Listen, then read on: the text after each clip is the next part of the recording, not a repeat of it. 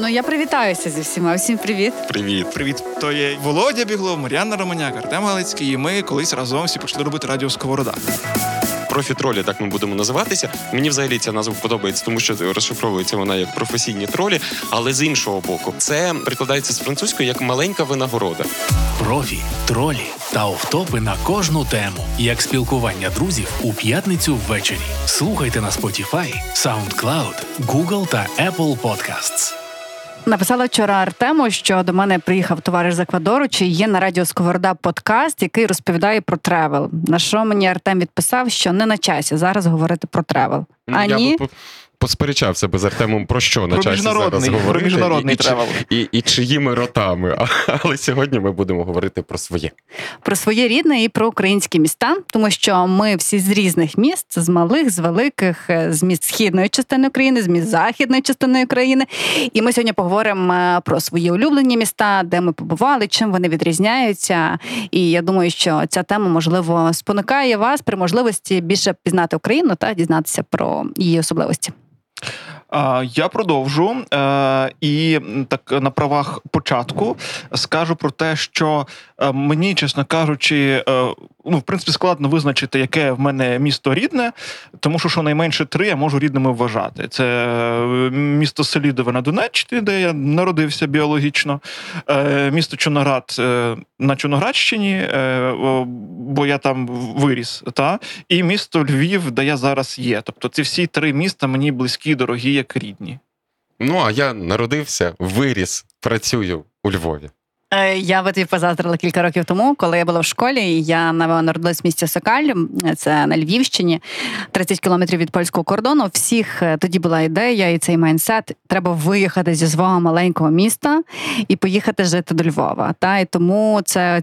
Насправді, ця міграція студентів. Ну, ми жили з одного боку, це нормально, так, але всі ми виїхали, і мало хто повернувся у своє рідне місто. Я з міста Сокаль, населення 30 тисяч. Місто засноване у 1377 році на березі чарівної річки Західний Буг.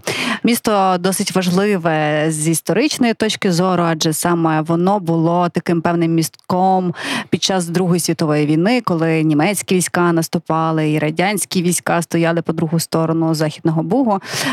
Тому місто цікаве такими пам'ятками, які ми можемо ще зустріти в околицях нашого міста, типу дзоти, військові, таке інше. Вона не читає зараз підручник, що ви розумієте. Плюс місто цікаве тим, що на території маленького міста перетинаються різні віросповідання і різні релігії. У нас є дві синагоги на території Сокаля, у нас є римо-католицький костел, греко-католицька церква, протестантська церква. І це дуже класно. Мені подобається, що ми дуже-дуже різноманітні, і кожен може знайти собі місце, свій духовний храм, куди піти. Насправді, про Сокаль. Я тут трохи боюся, щоб ми зараз не були, знаєш, по один бік з тобою проти Володі, бо я теж з того краю, якби я там виріс, і я маю класний спогад про Сокаль.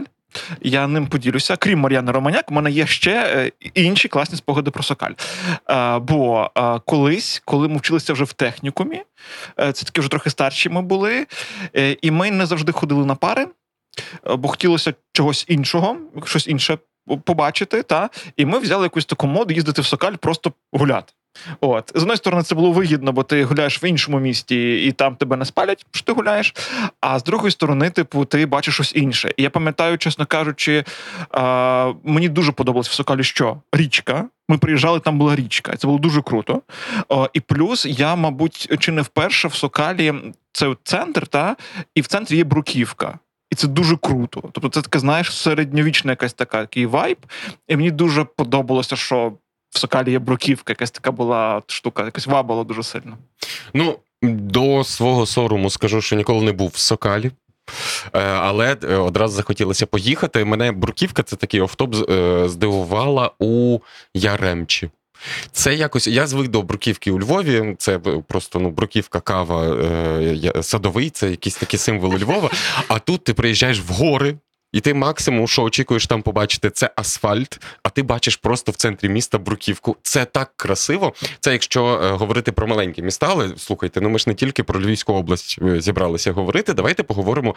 Ну, зрозуміло, що наше з вами, як і в більшості українців та українок, улюблене українське місто – це Львів. Тут ніхто не буде заперечувати, тут нема про що говорити. Правда, Вітя? Але якщо не Львів, то от давайте почнемо з того, яке інше українське місто є улюбленим. Знімаючи проект «Блог 360», я мала змогу трішки поподорожувати українськими містами і побачити щось. І для мене дуже мені сподобалося місто Вінниця.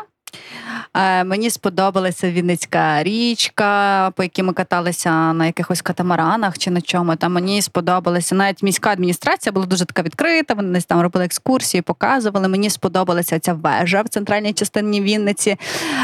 Мені сподобалися заклади громадського харчування. Як би це там примітивно не звучало, мені важливо, що було місто, де збираються якісь класні молоді люди, можна поїсти, поспілкувати, відчути цей настрій міста. Тому Вінниця в моєму списку тих міст, які мені дуже до вподоби. Я от, до речі, про де збираються молоді люди, нещодавно був у Луцьку.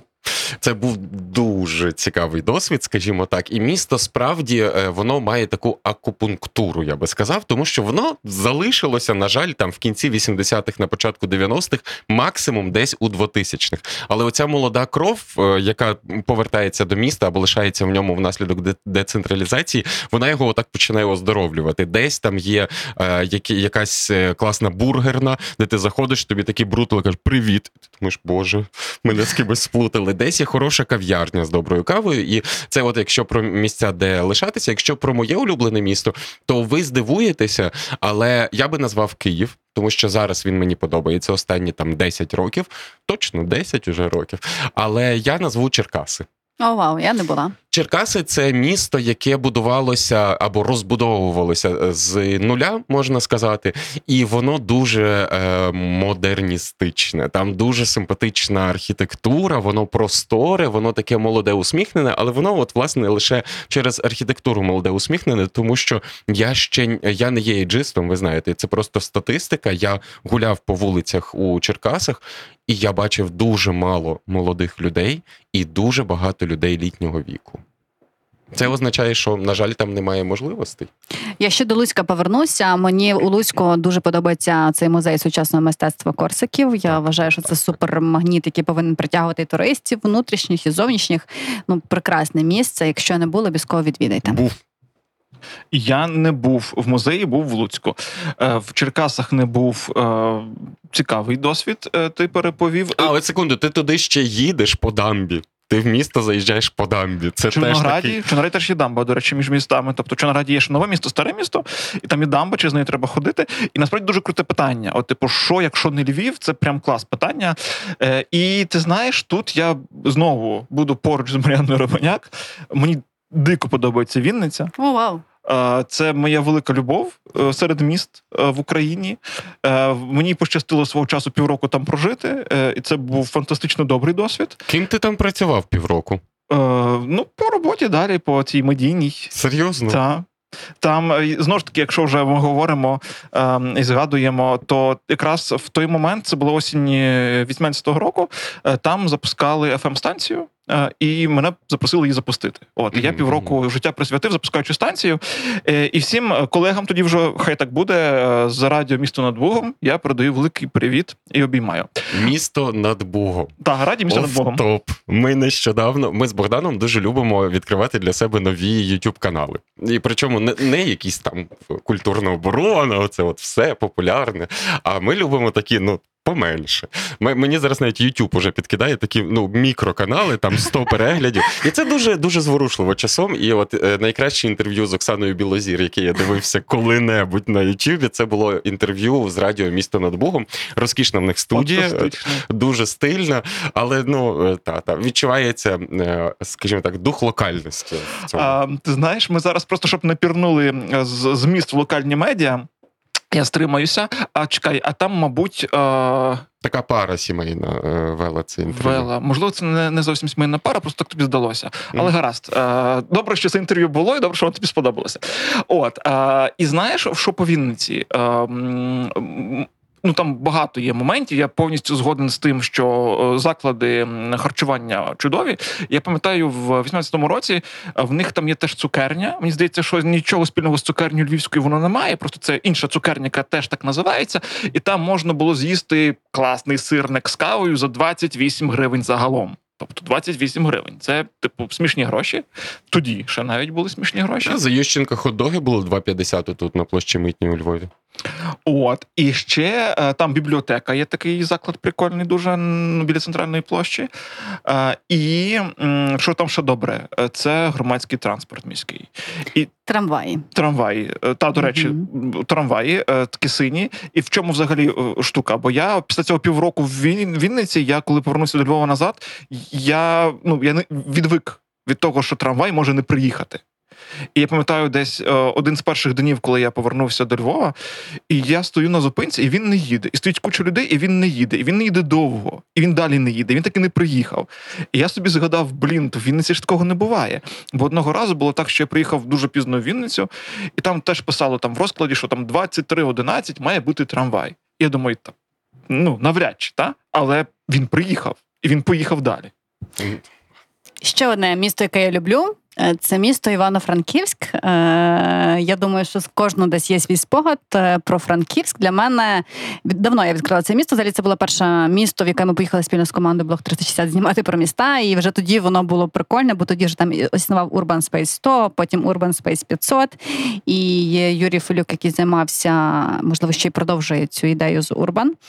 І місто класне тим, що на той час, я давно не була, але тоді ці молоді люди та ця молода кров, як каже Володя, взяли керування в свої руки і створювали перший брендинг міста. Вони одні з перших, хто його взагалі оновив і запустив, і сказав, що місто повинно мати якийсь там брендинг, окрім офіційного гербу, які мають українські міста. І вони запустили там мережу класних закладів по місту. Ну і зараз вони взяли в реновацію Промприлад і створили гарний простір, який об'єднує якісь там і креативних, і технологічних людей в одному місці.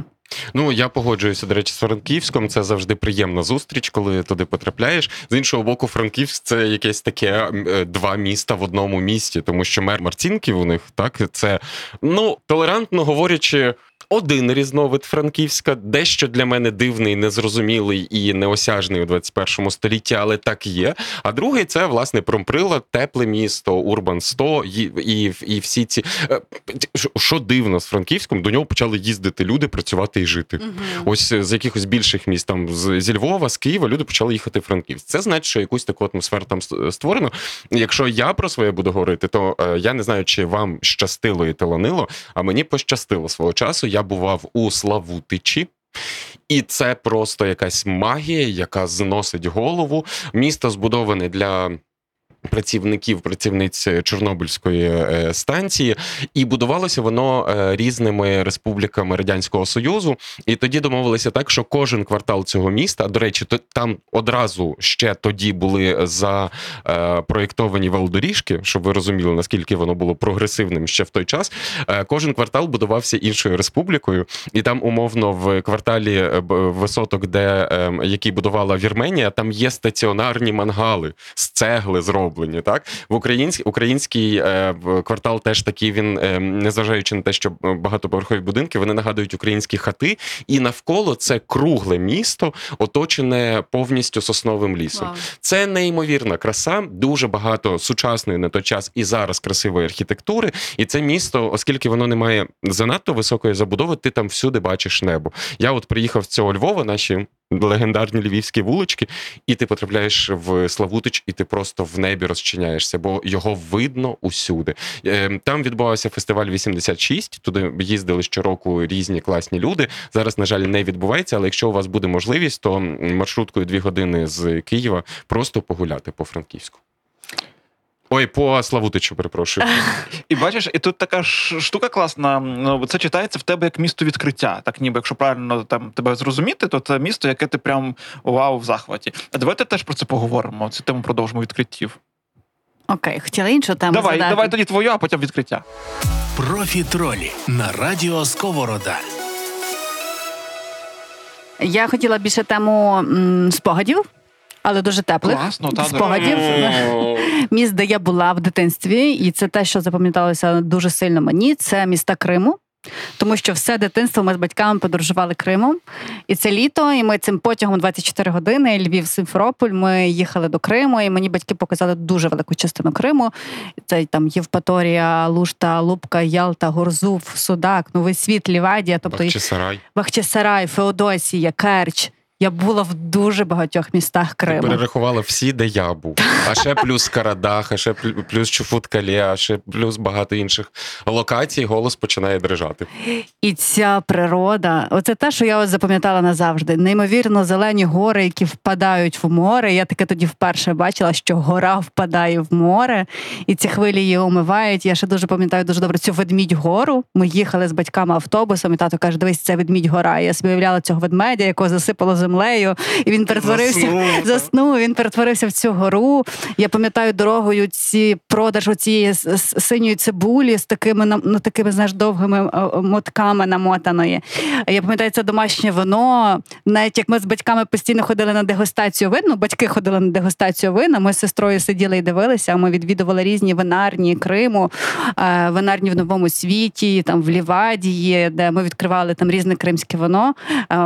Цей мускат білий, червоного каменя. Тобто, ну, історія Криму для мене така дуже тісно запала, тому що, ну, років 10 я постійно відпочивала в Криму. В Феодосії поїзд заїжджає просто на набережну. Це така дивна історія, бо залізницю прокладено між морем і містом, і якщо ти дивишся з купе, то з одного боку ти, він зі Львова завжди приїжджав ввечері, і ти вже бачиш ці дискотеки, ресторани, оце от все, а з іншого боку ти виходиш з купе в коридор, і ти бачиш, як захід, як сонце заходить над морем, і оцей весь пляж, це неймовірно красиво. У нас в родини є досі, я сподіваюся, що руські тварі там не живуть. Будиночок невеликий, з ракушняка збудований у Феодосії в районі Карантин. Тому чому він називається Карантин? Бо саме звідти Європою поширилась не цивілізація, а чума. Але суть не в цьому. І там залишки руїни Генуейської фортеці. І житлові квартали, ці одноповерхові будиночки, просто всередині фортеці. І я колись цього дуже не цінував, тому що я досі є людина міст, я не люблю море, гори, природу, намети. Але ми просто ходили тусити, і ми просто сиділи на цій фортеці, дивилися в море, на кораблі. І це було дуже красиво. Так що, дякую за цей спогад тобі, Мар'яно. А що це ти мовчиш, Артеме? Ти в Криму бував? Ні, дивіться. Спогад дуже крута. Теплий спогад дуже крута тема. Я підхоплю її залюбки. В Криму ні, я не був. На жаль, жодного разу. Ще все попереду. Однозначно так. Я свого часу про Крим активно розмірковував і мріяв.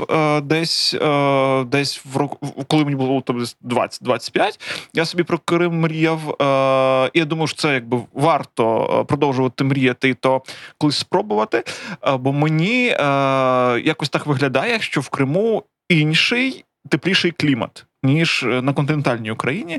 А так як я не дуже люблю холод, я люблю, коли тепло. Я собі так колись подумав, що було б класно на зиму їздити в Крим, і там, ймовірно, буде на кілька градусів тепліше, і можна там собі зимувати. Так і я. Леся Українка завжди в Ялту подорожувала, тому що там було тепло, і вона лікувалась там. І одного зі своїх коханих, одного з найгарніших там зустріла. Рекомендація усім відвідати виставу «Леся. Історія» в театрі Лесі Українки. Дуже багато цікавого. А спогад в мене теж близький до півдня України, до моря, Одеса. Одеса – класне місто, мені дуже подобається. Я там був небагато разів, але в 12-му році суперпам'ятна історія, тому що це було Євро. Україна приймала Євро.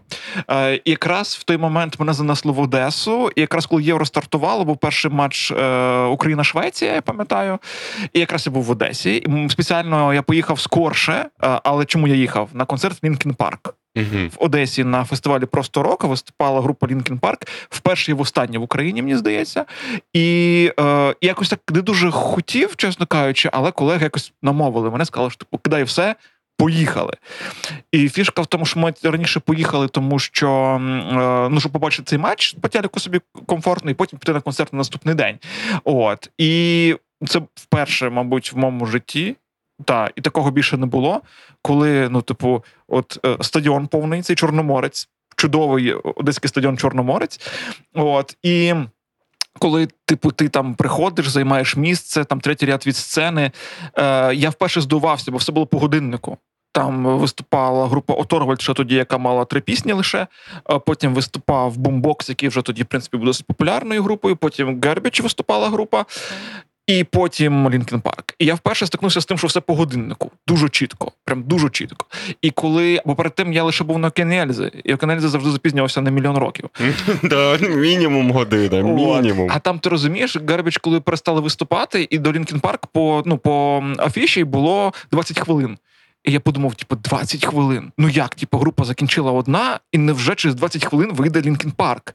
І ти розумієш, це теж була магія така, темна сцена, і куча людей одночасно. Хтось спускався по тросах зверху, хтось виходив збоку, ззаду, і всі побудували прям нову сцену. Клас. Кучу всього опустили, і там такі були, знаєш, такі як лабіринт великий. І 20 хвилин проходить, і, до чого я вів? Що виходить там Честер, Шинода, цей чувак кучерявий в навушниках, і я їх бачу живих. До того я бачив в Одесі. Лише в кліпах і на плакатах, а тут вони переді мною. Це був неймовірна якась ейфорія крута. І тому Одеса для мене прям дуже пам'ятна. Ти згадав Одесу. Я думаю, що мої колеги з американського дому в Одесі, а також друзі і подруги, подякують тобі за цю згадку. Але я, наприклад, на Одесу дуже ображений, як на місто. Я вважаю, що лінивішого міста серед обласних центрів ще пошукати потрібно, тому що маючи якісь великі ресурси, пов'язані там, скажімо, спортом, не зі спортом, а з морським портом, не відбувається якогось такого іншого важливого для громадянок урбаністичного розвитку. Тобто рибачка Соня, можливо, сьогодні, після 24 лютого вона не є актуальною, але це просто якась біда, це якийсь вигаданий образ, який десятиліттями тягнеться ще звідтамти, і чогось нового, чогось такого, щоб мене взяло, я в Одесі не відчуваю, і вже не говорячи про якісь такі маленькі штуки, як там сквер, велодоріжка, зручний для пішохода, пішохідний перехід і тощо. На жаль, цього немає. Я дуже сподіваюся, що тому що Україна починає змінюватися після важких потрясінь, цьому доказ всі наші 3 революції, але загалом я ображений на Одесу. Я завжди кажу, вам туди треба, не скажу якого Івановича мера, для того, щоб просто показав, що можна робити, бо це сумно. Але якщо говорити про міста зі спогадами, то для мене це Харків. Я був у місті тричі, і тричі – це звірячі прекрасні спогади. Просто якісь... Ви знаєте, я навіть вважаю, що в Харкові люди вищі, тому що там вулиці ширші і стелі вищі в будинках. Це моя вигадка суб'єктивна. Але я одного разу вирішив просто поїхати, тому що мене зацікавило. Дивіться, там танок на Майдані Конго – це Харків. Класичний склад театру Курбаса – це Харків. Наталка Рибка-Пархоменко – це Харків. Думаю, що хто їх там робить таких? І я собі продавав квіти на вулиці і поїхав в Харків за зароблені гроші. І мені дуже сподобалося тоді місто, я гуляв сам. Тоді я туди поїхав з хлопцем, якого я відбивав в іншого хлопця, і ця поїздка виявилася успішною. Ось. А колись ми ще потім зі Сковородою поїхали теж у Харків знайомитись з Гарашхабом. І кожного разу це була дуже позитивна зустріч із містом. Тому Харків я страшно сильно люблю. І, до речі, там ж в Гарашхабі Платон, так? Платон і Сократ. Був, здається, і залишається, бо ми теж ним досі на зв'язку. Тобто, це дуже круте знайомство. Так, я його нещодавно у Львові зустрів. Якщо ти нас слухаєш, Платоне, цьомки тобі. Ще одне цікаве місто – це Ужгород. От Ужгород, це те, що ти казав, 28 гривень за повноцінний обід. От в Ужгороді ти 20-ку лишиш, і тобі принесуть каву до кави. Ще анекдот тобі розкажуть, віршик зачитають. Як на мене, місто з класними ресурсами, тому що навколо гори, теплий клімат, купа виноградників, сакури, річка в місті, що... До речі, пізніше про атрибути вашого якогось ідеального міста теж зможемо поговорити. Кльове місто. Як на мене, теж бракує цього господарки, господарника, який це все налаштує, який зробить, воно красиве, та, і з нього просто треба його трішки прикрасити, актуалізувати. Актуалізувати, так. Тому що дуже кльові ресурси в Ужгороді і навколо нього, і там і купи якихось замків, які можна поїздити, відвідати. Тобто туризм там і так розвинутий. Просто він не на дуже такому прикольному рівні. Мені здається, що тут треба все підтягнути, і буде прекрасний курортний центр в Україні ще один. Я хотів згадати теж про Ужгород. От в попередній, бачик, ми гарно з тобою перетнулися. Бо коли я хотів поговорити про міста відкриття, от про Славутич сказав Володя, я хотів теж сказати про Ужгород, бо для мене Ужгород свого часу став відкриттям, бо це якось так, скажімо, в міста в інші, коли я туди їхав, я чогось чекав. І мої очікування переважно збігалися з реальністю. В Ужгород, коли я їхав, я нічого не чекав. І я там побачив кучу різного. Тобто там це правда, там різноманіття пшете, розумієш, архітектура, форма дахів, колір дахів, і там прям відчувається якась така, знаєш, кілька епох, і причому там в тому всьому, в тій всій еклектиці дуже, багато європейських нашарувань, мені здається, там німецьких багато, мені здається, та, можливо, угорських так само, і порівняно менше українських. Там єврейські там також є нашарування. Там багато різного, бо, зазвичай там ландшафт міста, там формату там Тернопіль-Франківськ, він приблизно, ти розумієш, це українське місто з усіма його атрибутами, та? Приїжджаєш в Ужгород, і там взагалі інакше. Ці гострі дахи, шпилі, це дуже цікаво. Червоні, багато червоної черепиці. Профітролі. Слухайте, підписуйтесь та коментуйте. Знаєш, ти сказав, що Ужгород перевершив твої очікування, точніше, їхню відсутність. А я їхав в одне місто з великими очікуваннями і був дещо заскочений, навіть розчарований. Це місто, на вході до готелю якого стояли Гоголь і Пушкін. І ви вже можете здогадуватися, хто це. Це Полтава?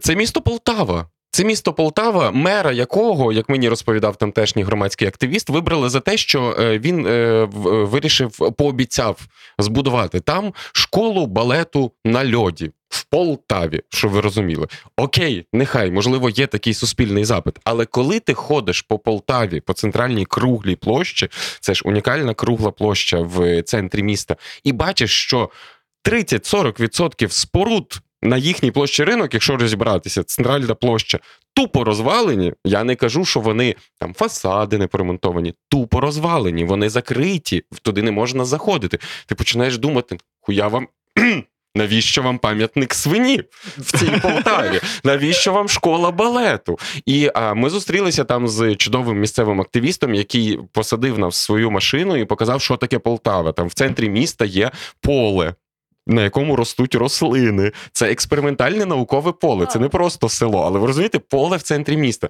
Чи це не туристична атракція? Очевидно. В них є своя унікальна українська архітектура з там поливаними колонами і так далі. В них є оці, що вони казали, дверки гробіком. В них є спеціальна форма дверей і вікон, також винятково полтавська. У них є М'ясоєдов, художник, який був просто неймовірним скандалістом, модерністом свого часу. Стіни в його будинку були подвійними, і там можна було таємно спускатися вниз, де він малював гроші, за які він і влаштовував у нудистські оргії на городі свого будинку і тощо, тощо. Тобто в них є про що розповідати, а перемагає людина, яка... То дуже сумно. Насправді, ця міська адміністрація і запит громадянського суспільства, яке проживає на території міста, воно формує все. І я дуже хочу, дуже-дуже сильно, щоб воно змінювалося.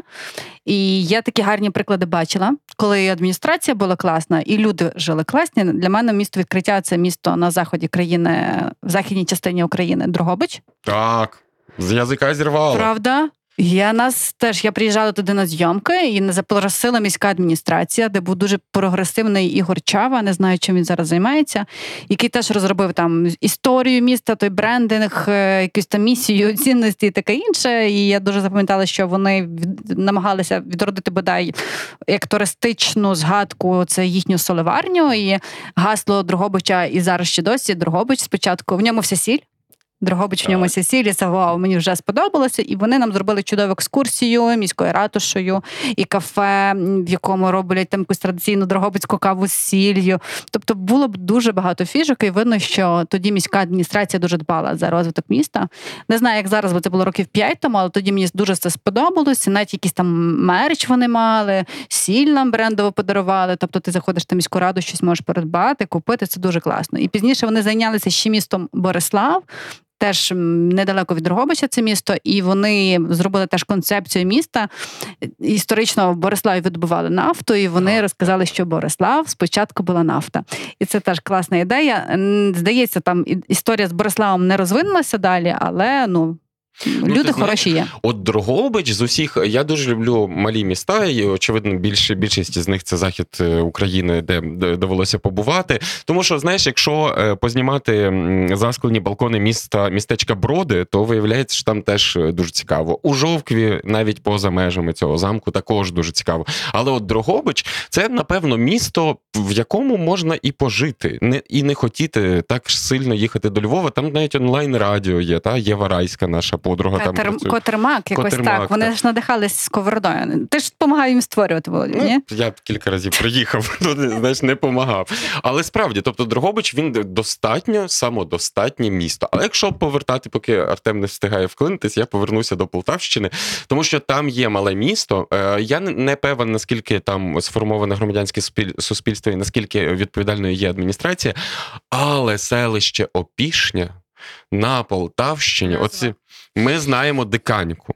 А Опішня – це столиця українського гончарства. Така назва гарна. Опішня, тому що це по дорозі там проходив шлях великий, і опішитися – це означає злізти з коня і йти пішки далі. Там опішувалися для того, щоб перепочити. І от місто назвали Опішня. Це кожна друга хата у цьому селищі є офіційно музеєм. Тому що в кожній хаті є гончарі та гончарівни, які створюють неймовірні шедеври. І це справді, тобто ти йдеш, і кожен друга брама, ти мусиш зайти, щоб подивитися. На деревах там просто очі розбігаються, оці глечки висять побиті. Є, звичайно, офіційні музеї, в яких і пленери сучасної скульптури відбуваються і так далі. І ось там, бо я їхав в Полтаву не по галушки. І, до речі, полтавчани, зробити галушки з шпинатом, шоколадом і солоною карамеллю ніхто вам не забороняє. А ти купуєш тільки галушки зі шкварками або без. А це ж теж може бути туристичний цей. І я їхав слухати українську мову. Оцю таку густу, як сметана, таку полтавську мову. Бо вона мені дуже подобається. Це для мене як... не знаю, як тепла ковдра взимку. А правда, що кажуть, що це така прям колиска української мови, що от ми вже такі, і ми теж діалектичні тут у Львові, та от полтавська мова українська, це справжня українська. Ну, та власне, так що і Котляревський, і от це от все. Але ми чуємо дуже смішну російську в центрі Полтави, отаку дуже смішну російську, і ми приїжджаємо в Опішню, і ми просто... пищимо від страху, тому що ми тільки вийшли з машини з нашими подругами і чуємо, якісь там працівниці музею просто між собою щось обговорюють, і це так, ти стаєш такий щасливий просто від звуку цієї мови, що ми з моєю подругою, вона за кермом була, ми вийшли, там ще наші друзі посадили, і ми просто рефлекторно обіймаємося. Бо це така от Україна. Тому рекомендую всім, в Полтаві можна бургери поїсти, вони там непогані, а от по мову їхати в Опіш. Я завжди так приємно вражена назвами українських міст. Оця Опішня мені вже дуже подобається.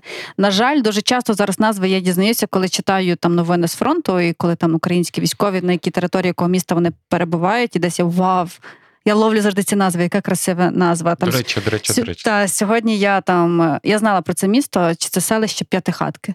Та, от класна назва, П'ятихатки. Так це ж по дорозі, по-моєму, в Крим. Так, ми приїжджали просто до станції П'ятихатки. Була. Це правда. Слухайте. Можна чи ні? Про мову. Бо... без повчань і з гумором. Про мову про Вінницю, так.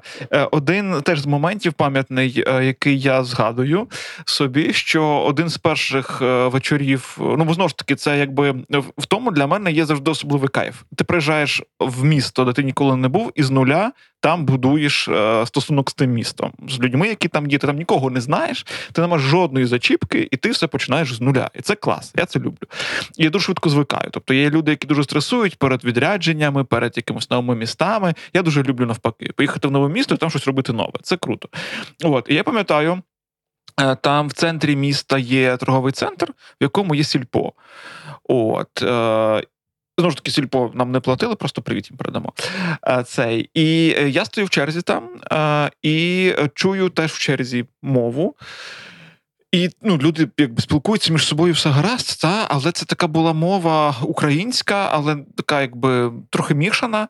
І це от там, як зараз пам'ятаю, каже хлопець, каже, ці цукерки вкусні. Ти розумієш, що це, в принципі, це українська мова, це якби вона така своєрідна трошки, та? І я тоді себе зловив на думці, що якраз тоді з'явилася група Латексфауна, і перші їхні пісні стали популярними, і я подумав собі, ось, це, мабуть, та от мова, якою співає група Латексфауна. А звідки Латексфауна? З Черкащини? До речі. Все пов'язано. Ми, до речі, з Богданом вибрали собі нарешті пісню на весілля, коли ця Верховна Рада прийме закон про реєстровані партнерства. В нас є пісня, під яку ми будемо танцювати перший танець. І це «Небеса Черкащини». Латексфауна. Дуже гарно. Клас. А мені ще цікаво, от ми говорили про різні міста, когось згадали, когось ні, але, напевно, ми можемо десь зараз собі виділити якісь атрибути міст. Що повинно мати місто, яке буде вам подобатись? Кав'ярню. Кав'ярню з доброю кавою. Для мене це дуже важливо і з хорошим обслуговуванням українською мовою. Угу. Ось тому всі 3 дні, що я провів у Луцьку, були для мене насиченими. Там було 2 кафешки, я між ними ходив, пив добру каву. Мені потрібна кав'ярня. Тобі? Я думаю, що, мабуть, простори різного формату. Тобто, от, кав'ярня як один з форматів простору, також простір, напевно, щоб попрацювати, посидіти трохи подовше, якийсь там коворкінг, напевно, якісь тераси, культурне, щось. Мені здається, що будь-яке місто, в якому є щось на кшталт органного залу у Львові, вже класно робиться автоматично. Тому, бо це гарний простір культурний. Якось так от мені здається. І навколо нього теж гарно. Рендомний вибір, звичайно, культурної установи. Я би сказав щось на кшталт мого улюбленого і найкращого наразі театру у Львові, театру Лесі. І говорячи про театри, це одна з моїх нових звичок.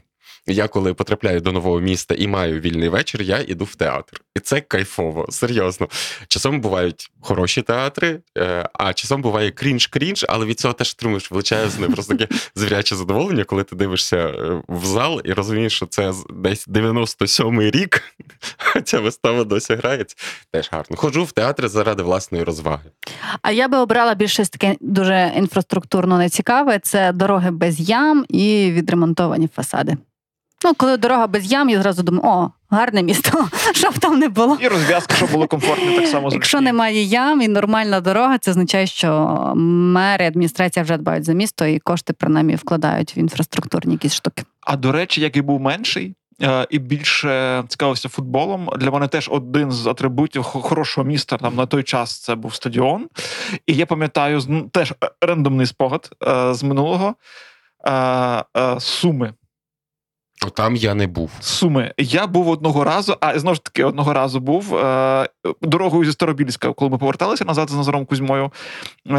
Були багато дуже зупинок, бо ми їхали потягом 28 годин поспіль і виходили на кожній зупинці, щоб розвіятися. Бо Назар курить. І, зокрема. І ми також виходили в Сумах. І там була зупинка щось 35 хвилин, ми вийшли, пішли, пройшлися, зупинка вернулися. 35 хвилин. Тому він довго їде, цей потяг, так дуже сильно. І можна сказати, що я був в Сумах, вони там фото зробили. Не в одному місці, причому в різних містах.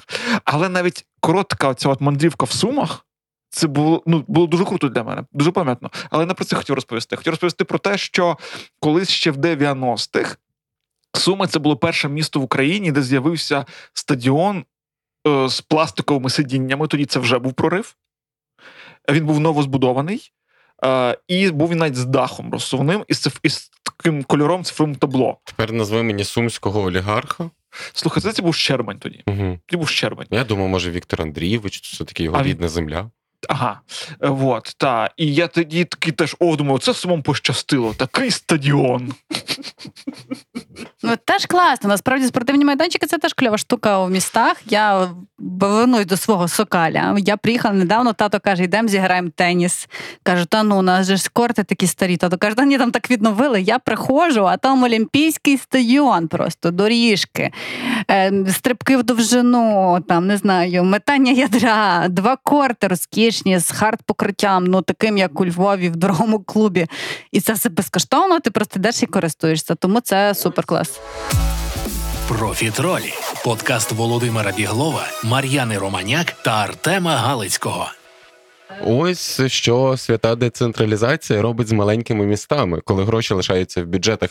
Хочу підтримати щодо спортивних майданчиків. Стадіон не дуже то майданчик, знаєш, все-таки установа ціла. Але це я і за кордоном, і у Львові мені дуже подобаються спортивні майданчики через, не тільки через те, що це естетично красиво, коли вони заповнені, але й через те, що вони є такими точками згустку життя в місті. Та? Тобто там завжди є якась така енергія, молода або не дуже. Але це от показує, що навіть якщо ти йдеш по нудному місту, з музею в театр, там цмулечка в усі і так далі, отут хтось живе. От мені це теж страшно подобається. І добре, що у Львові вони з'являються, тому що якщо ми повернемось до інших європейських міст, там вони на кожному кроці, в кожному кварталі. І це якось дуже оздоровлює саме відчуття себе як містянина, мені здається. А яка локація якраз у Львові, яка з'явилась нещодавно, вам дуже подобається, яка змінює наш місто, на ваш погляд? Артеме? До речі, це дуже слушна думка, бо кілька центрів міста – це круто.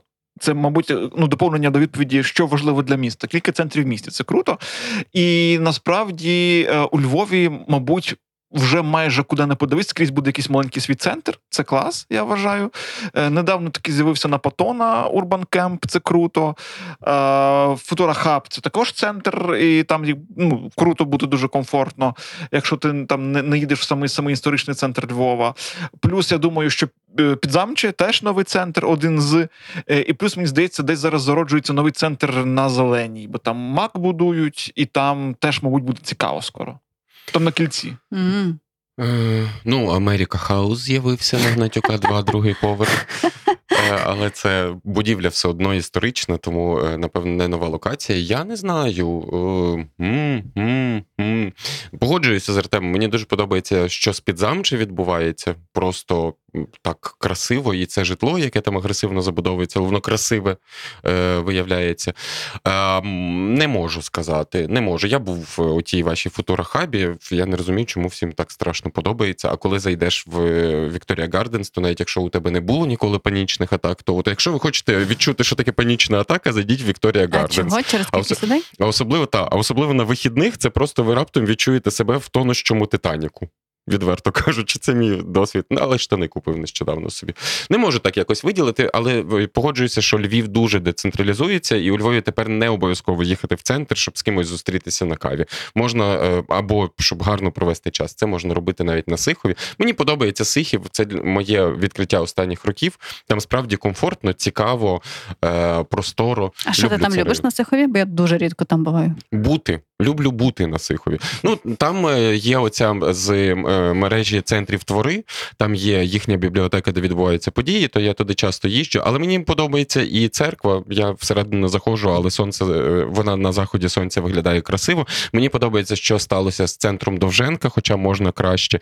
Мені загалом подобається, чому він мені подобається, бо це так званий спальний район, до якого ми всі звикли, з якого можна не виїжджати. Спорткомплекси, будь ласка, концерти, будь ласка, усі торговельні центри, які потрібно, будь ласка, мікробізнесів купа також є, комфортний транспорт, поліклініка дитяча, поліклініка доросла. Господи, як Андрій Іванович на виборах вже говорю, перепрошую. Класно. А твій? От я думаю, не можу згадати, тому швидко перевожу тему. А ви знаєте, що ще, якщо вже про Сихів, то давайте ще про Левандівку. То насправді там, мабуть, трохи все складніше, ніж застигло. Бо я там був нещодавно, і ви знаєте, було таке відчуття, що я в Чорнограді, а не у Львові. Ти знаєш, я був там давно, я був роки 3-4 тому, напевно, тому що там є цей центр-супутник, який місцеві активісти намагаються відродити, як культурний центр, і мене це справді здивувало. Я думаю, господи, я давно не бачив, вибачте, скажу правду, бо це моє враження. Я давно не бачив стільки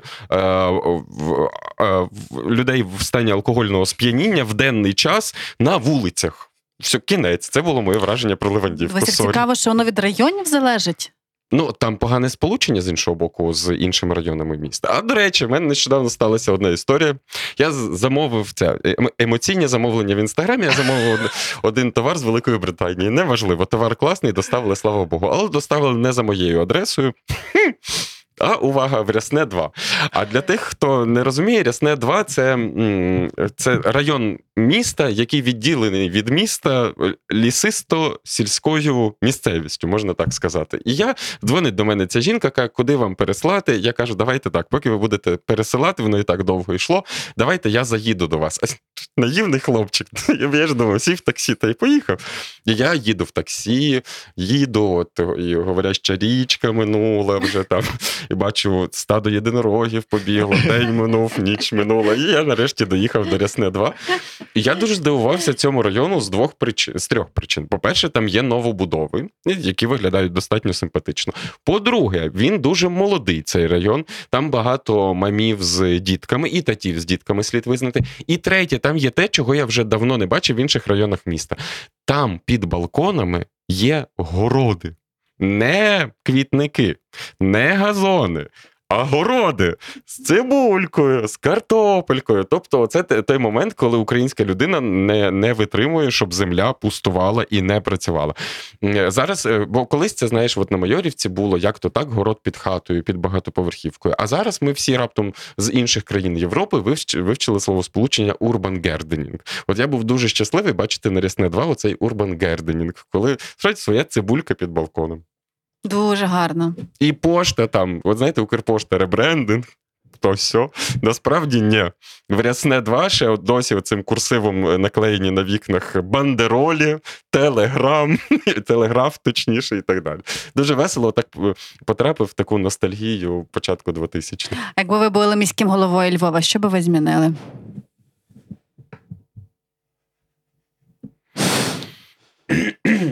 Це якась провокація. Добре, я почну, поки ви подумаєте. Якби я мала змогу щось змінити і додати у Львові, я поліпшила би дороги, бо я вважаю, що... Треба ще активніше. Звичайно, швидше. Бо їх, як на мене, іноді в дуже дивних місцях ремонтують, я не розумію чому, а от є місця, де справді дуже погані дороги, а взагалі дорога – це основа. Того, що ти хочеш поїхати в якийсь район, бо там є нормальна дорога. Тому я би, напевно, почала з доріг. Знаєте, я скажу так. Андрію Івановичу, що якби я прийшов на ваше місце, а хто зна, може і прийду, я би все-таки довів до кінця розпочаті вами проєкт. І це, з одного боку, великий комплімент сучасній міській адміністрації, тому що, справді, проекти класні початі, більшість з них працює, але є речі, які потрібно довести до кінця. І це показує нам фасад Львівської ратуші, якщо дивитися на неї з трамвайної зупинки на площі Ринок. Тому що, ремонтуючи фасад, ізолюючою пінкою закрили нові відновлені оці дерев'яні вікна. І не зашпаклювали. Досі. Це фасад міської ратуші, міської ради. Є багато інших. Наприклад, потрібно завершити систему велодоріжок. Вона у нас, слава Богу, розрослася і величезна, але часом ти з велодоріжки в'їжджаєш в нікуди. Да. Так. Mm-hmm. Це потрібно зробити. І також, мені здається, що крім фасадів, потрібно займатися і внутрішніми під'їздами будинків. Я розумію, що ми зараз всі перейшли на ОСББ, але це треба якось популяризувати, тому що ця сходова клітка, яка між площею Ринок і Домініканами недавно завалилася, і люди прокинулися, випили кави, вийшли на роботу, а сходів нема. Ну як? Це я олітературизовую. Тобто багато процесів треба просто завершити, як на мене. Артема, тебе є ідея? Знаєш, в мене є офтоп, який буде пасувати. І я певно, що встигаю. Його розповісти. Коротенька історія. Історія, яку я бачу позавчора. Історія, яка трошечки про алкоголь. трошки про алкоголь, і це відгукується з Лавандівкою, ось тому, що Володя казав. Я, можливо, трохи навіть про місто і про те, що, можливо, варто покращити, або, можливо, і ні. От. І ця історія, якби під назвою «Облом», і я собі навіть запропонував вам в документи, коли ми про «Облом» поговорили, але думаю, що цим офтопом зараз все закінчиться, і не треба робити окремий епізод про обломи. Тому швиденько. Можна, так? За одну хвилину я спробую. Я був на закупах. Хвилина пішла. Був на закупах, стояв в черзі, переді мною стояв чоловік, який багато всього хотів купити, і там були і ковбаси, і сири, і чіпси, і інші там нагетси, і так далі, і так далі, і так далі. Це було от такий от стос всього різного. Господар. Так. І, значить, його почав цей чоловік пропускати на касі, пікати. І потім дійшов до пляшок. І там була горілка, пиво, інший алкоголь. І він каже тому панові, каже, це алкоголь, так. Він каже, яка година? А він так дивиться, там 22, там щось там 15. Він каже, ми вже не продаємо, вже півтори години не продаємо алкоголь, ми не можемо цього продати. І було зрозуміло, що цей чувак купував це все під алкоголь. А цей чувак алкоголь відставляє і каже йому 2600. Ну, і цей чувак що бере? Він пікає, вже спаковано все в пакеті. Він пропікав, розрахувався. І я такий думаю, блін, чувак, оце облом, да? І вершина кінець історії. Цей касир мав якийсь там флаєр зі знижкою, дає йому і каже, це вам, сходите, то, здається, було в цей, в дельфінарії, чи що там є на вулиці цій, от, на проспекті Свобода. Сходите в дельфінарій, океанаріум. І це було якось так епічно в кінці, оце завершення історії. Та, не розстроюйтеся. Я завжди в таких ситуаціях кажу, пс, цей магазинчик на районі. Ну. І що, ми завершуємо? Ні, у мене ще до вас два питання. Давай. Значить, питання номер 1. Ми поговорили на початку про улюблене, крім Львова, українське місто. А яке не улюблене? Гарне питання. Важке. Важке дуже. Таке, що взагалі не зайшло, так? Да? Ну, от взагалі. Взагалі. Та чи було таке? Чорноград. Дякую, Мар'яно. Добре. Дивись, мені всі зайшли чомусь. Ну, я не знаю, таке, щоб якби я згадував і жахався, та не було такого в моєму житті. Ок. Всюди було цікаво. А в тобі? Я погоджуюся з Червоноградом, на жаль. Та ти що? При цьому я знаю, з Червонограда багато активної молоді. Я від щирого серця зичу їм, щоб все у них вдалося. Але мої досвіди перебування в Червонограді є, на жаль, на рівні близькому до негативного, скажімо. Мені так цікаво, що сказав би я, якби я там не виріс. Я сказав Червоноград так само. Ні, але від щирого серця бажаємо успіху, тому що успіх малих міст насправді провокує успіх більших міст. І друге питання, якби ви мали нагоду дати пораду людям з усього світу щодо одного українського міста, і давайте, щоб не нудно було, це не Львів і не Київ, то до якого одного українського міста ви би спрямували усіх іноземців та іноземок світу? Те, які ми сьогодні вже ще не згадували. Я б їх спрямувала у Карпати, я б їх спрямувала у село Криворівня. Вау! З козирів зайшла. Ну, а що? Останнє питання, треба виділитись. Так, слухай, я не знаю. Я думаю, що це дуже крута ідея. Я підтримав би Мар'яну і сказав би, що треба в Криворівню. Зануди. А ти? А я би в Славутич. Гарно. Дякую вам. Я обов'язково хочу поїхати також в Славутич. На жаль, не відкрита для мене ще ця частина країни. Вірю, що це станеться. А ви підписуйтеся на Профітролі, слухайте нас на усіх платформах можливих, коментуйте. Я думаю, що ця тема буде цікавою для вас. Пишіть про свої улюблені міста, ті, які ми сьогодні не згадали, або ті, що ми не згадали в тих містах, про які проговорили. Цьомки, бомки, профітрольки. Ну, я привітаюся зі всіма. Усім привіт. Привіт. То є Володя Бєглов, Мар'яна Романяк, Артем Галицький, і ми колись разом всі почали робити радіо «Сковорода». Профітролі, так ми будемо називатися. Мені взагалі ця назва подобається, тому що розшифровується вона як професійні тролі, але з іншого боку. Це прикладається з французької як маленька винагорода. Профі, тролі та офтопи на кожну тему, як спілкування друзів у п'ятницю ввечері. Слухайте на Spotify, SoundCloud, Google та Apple Podcasts.